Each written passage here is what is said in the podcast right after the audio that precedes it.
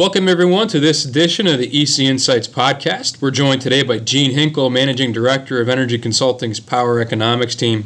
Welcome, Gene. Thank you. Thanks for having me. Our topic for this podcast is the growth of renewables integration into grids around the world. So, Gene, uh, describe Energy Consulting's experience in conducting renewables integration studies. Where have we conducted them? What are some of the most notable ones? Sure. Um, we've been doing renewable integration studies, large scale renewable integration studies, since about 2005. Um, really covered most of the US. Now we've just wrapped up a study looking at all of Canada. Uh, did uh, a lot of work in Hawaii as well as uh, Barbados, and you know, really starting to do the work globally, Vietnam, Cambodia. Um, one of the things that we've learned is that there's really no hard limit to the amount of integration that a system can handle. Um, and you know that's one of the the highlights that comes out of all of our studies. And, and with each study we really try to expand the boundaries and try to stretch the system as far as we can to see if we do actually hit that limit. Um, for example in the first integration study back in 2005 it was for new york uh, new york came to us saying we want to see if we can integrate about 300 megawatts of renewables. Uh, and what our study showed is that um, we can actually the system could actually handle up to 3000 megawatts and that really wasn't even the limit. That that was the limit going to where you know to the to the edge where you may have to start doing mitigations to the system or change the operations but it would be somewhat rel- you know relatively easy to integrate 3000 megawatts rather than the 300 and you know they've continued to to include or in, install new renewables uh, in the system currently so.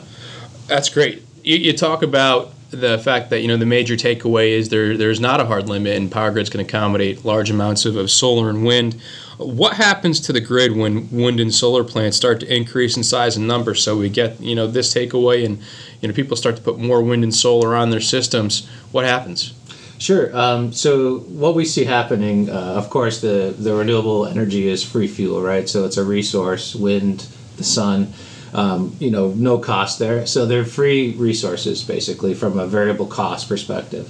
So when you start to integrate those resources into the system, you start to see the conventional generation, the fuel burning generation, start to back down to lower levels than than typically used to. Um, so from that perspective, the operators really have to start looking at their fleet, understanding what those impacts are. You know, they're they're, they're basically backing down, they're running less. You know, understanding if they have the capabilities for that um, and really start to look at how they currently operate the system and how they're going to need to operate it. And that's something that comes out of our studies as well. We really look at the you know the standard, the typical benchmark operations versus what happens in the future with increased penetration of renewables. Um, so so that that's something that that happens. Um, we also see uh, transmission. Um, you know, typically you know in a high wind area, there's not a lot of people living there, so the load is light. Uh, so there's a need for new transmission to be built. So we, we analyze that as well. What is the optimal transmission build out to deliver as much of that renewable energy to the load as possible?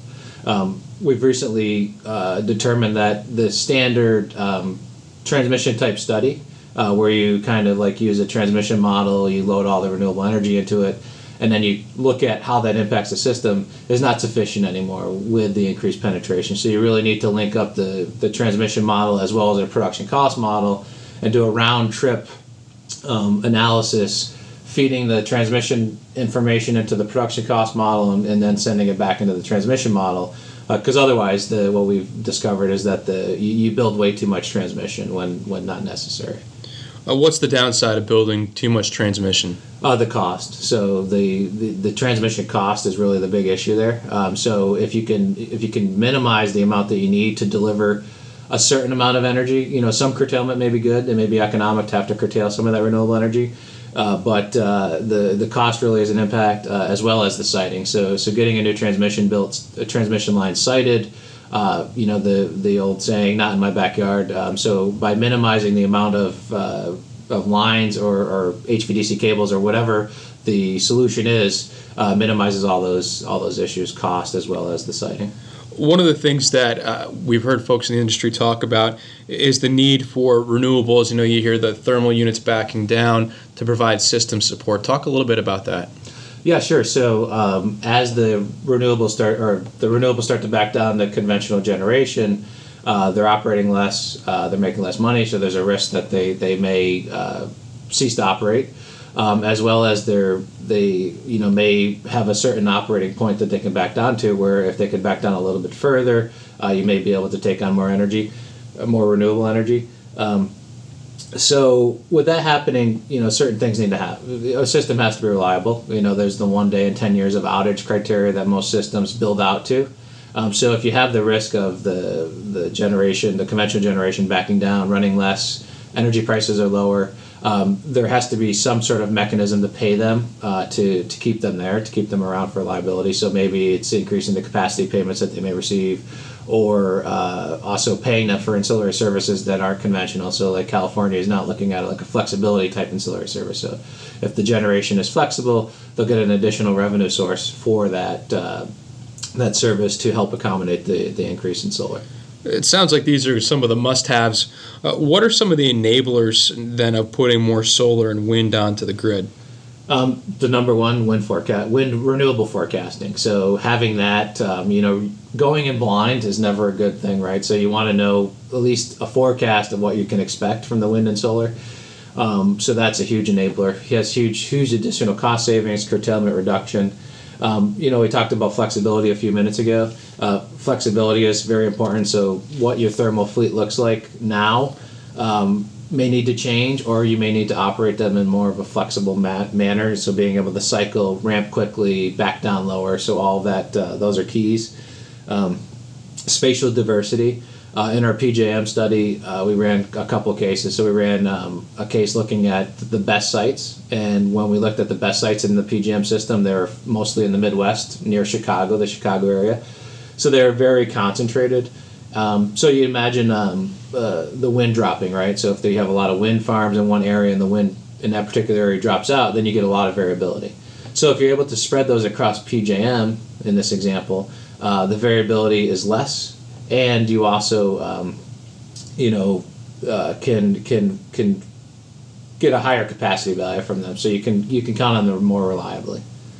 Okay so uh, talk about the, the demand side the load side. Are there things that we can do uh, you know on the consumer side that can help enable the larger integration of renewables um, from the consumer side, um, so for example, if you have an issue where um, you were forecasting more renewables than actually, you know, than you actually were produced during the time of need, um, if there's demand, dis- dispatchable demand out there, so you know, if you have like a, a hot water, electric hot water heater program, so if you if you come up short on generation and you can start cycling those hot water heaters off, um, that that will help the system operator to get through that that point where there there was a under forecasting or, or sorry, over forecasting. Um, uh, you know, and you know, even from the, the demand side of people installing uh, solar on their rooftops, if they you know make sure they have the best technology that the utility can control them, uh, that they're visible to the utility, that you report it to the utility, that's also will help them to understand you know what their net load is based on all that uh, that distributed solar being built and integrated. Okay, you know, one of the things that is interesting I think to, to a lot of folks in this industry is the fact that you know certainly in the United States and probably other developed markets, right? The the infrastructure was built predominantly at the bulk scale for thermal generation, things that weren't variable or necessarily intermittent, and so were the markets and grid codes that accompany that infrastructure.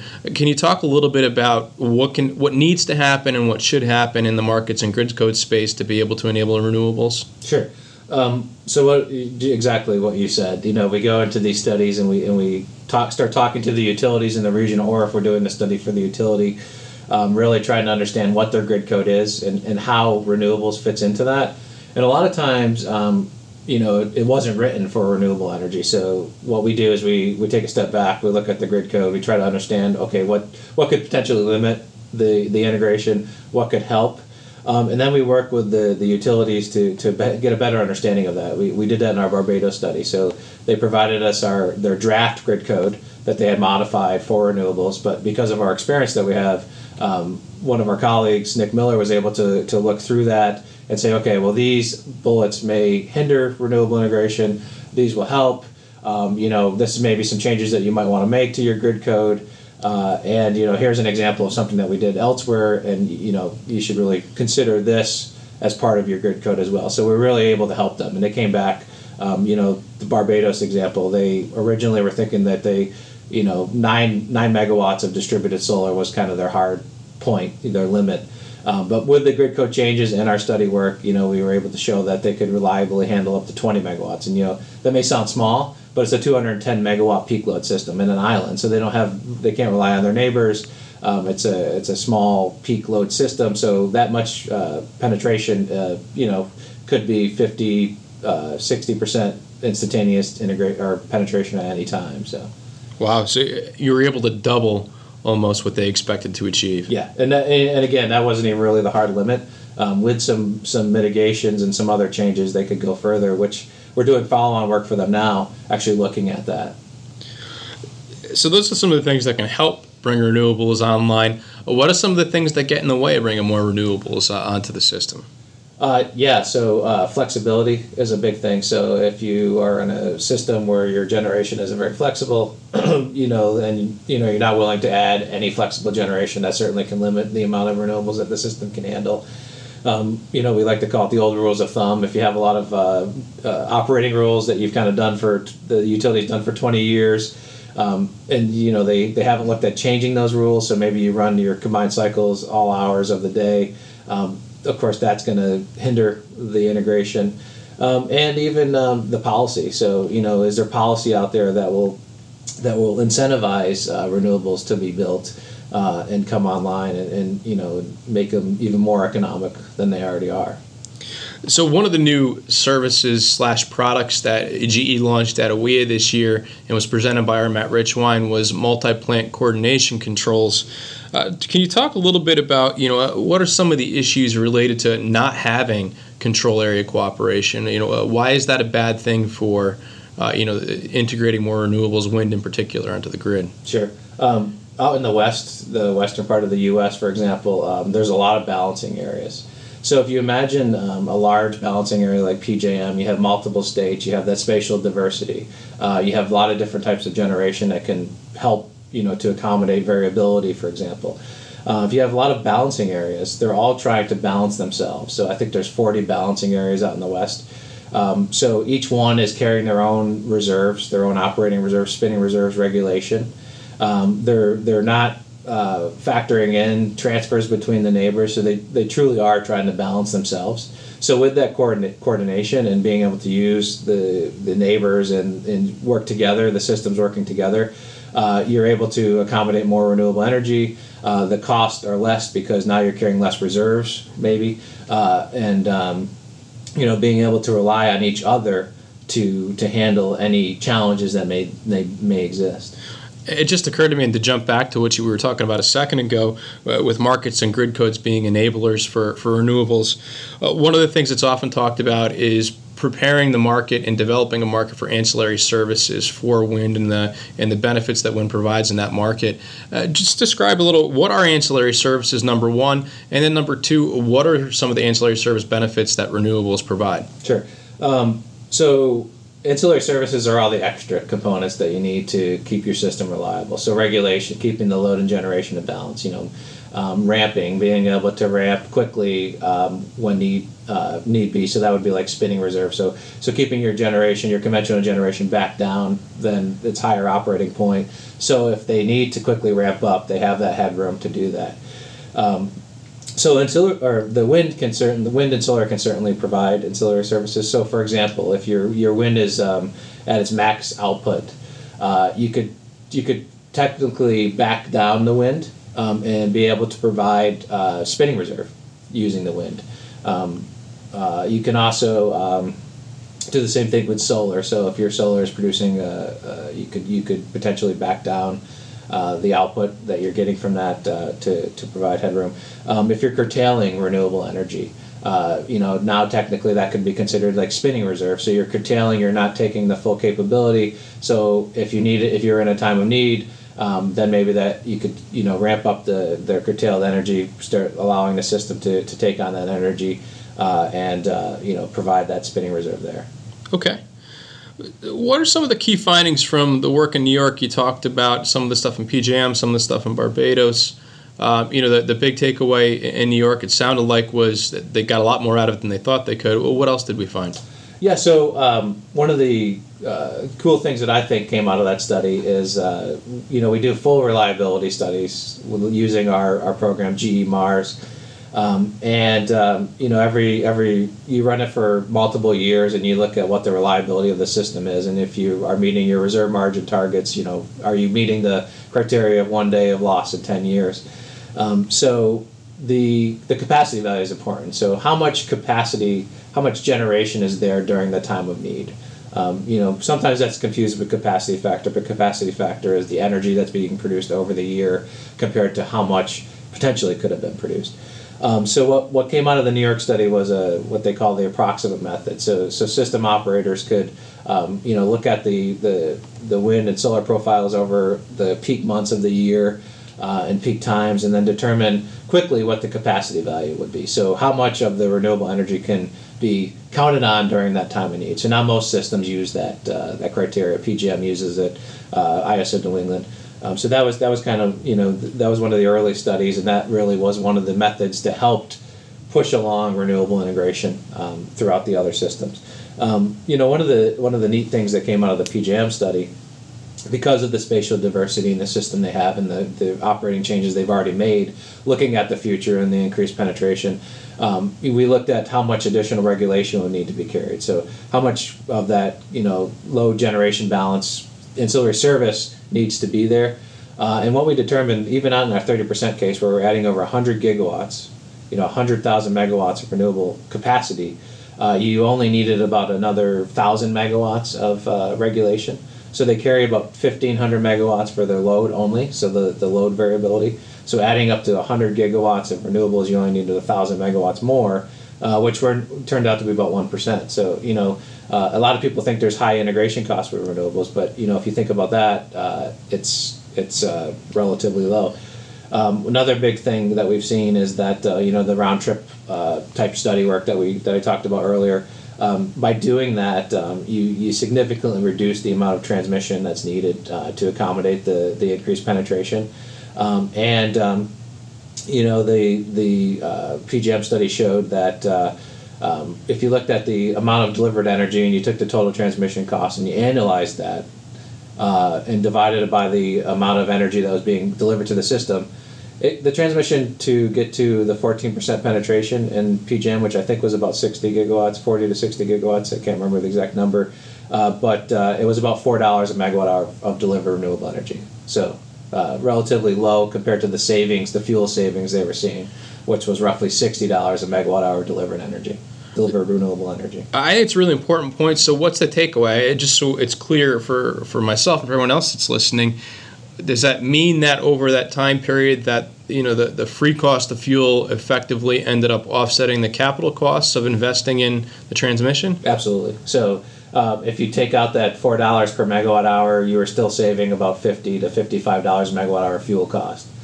Um, so allowing that additional savings to go pay for other type services or other other upgrades to the system. Oh, gee, that's great. It, it, there's clearly a lot of exciting stuff we found in our studies, and the industry's up to some really exciting stuff from a technology perspective. I guess last question. Uh, you know, looking ahead, what needs to be considered in the future so that we can continue to push the envelope with renewables integration? Um, so uh, we talked about the incentives. So you know, having the right incentives out there to to build uh, the the renewable uh, generation. Um, I think uh, having you know educating the the governments, the the public utility commissions. You know, letting them understand that you know the integration isn't so bad as as it's been seen in the past.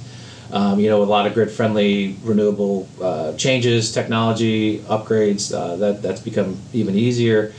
Um, so you the incentives, the education, um, and really, um, you know, just continuing to push the, the limit, you know, making the system changes to even go even further, you know, continue to study the, the system, uh, look at how it's performed in the past, and then keep, keep looking at that in the future. Uh, it sounds like exciting times. You know, we've been doing it for a while now, but there seems to be a bright future for it. Uh, and, you know, it, coming at it for the next several years, knowing that there's not a hard limit, we've already figured that out uh, sounds like there are some great opportunities ahead. Absolutely. Gene, thanks for the time today. Thanks to everyone for listening to this week's podcast, and we look forward to hear, seeing you next next time.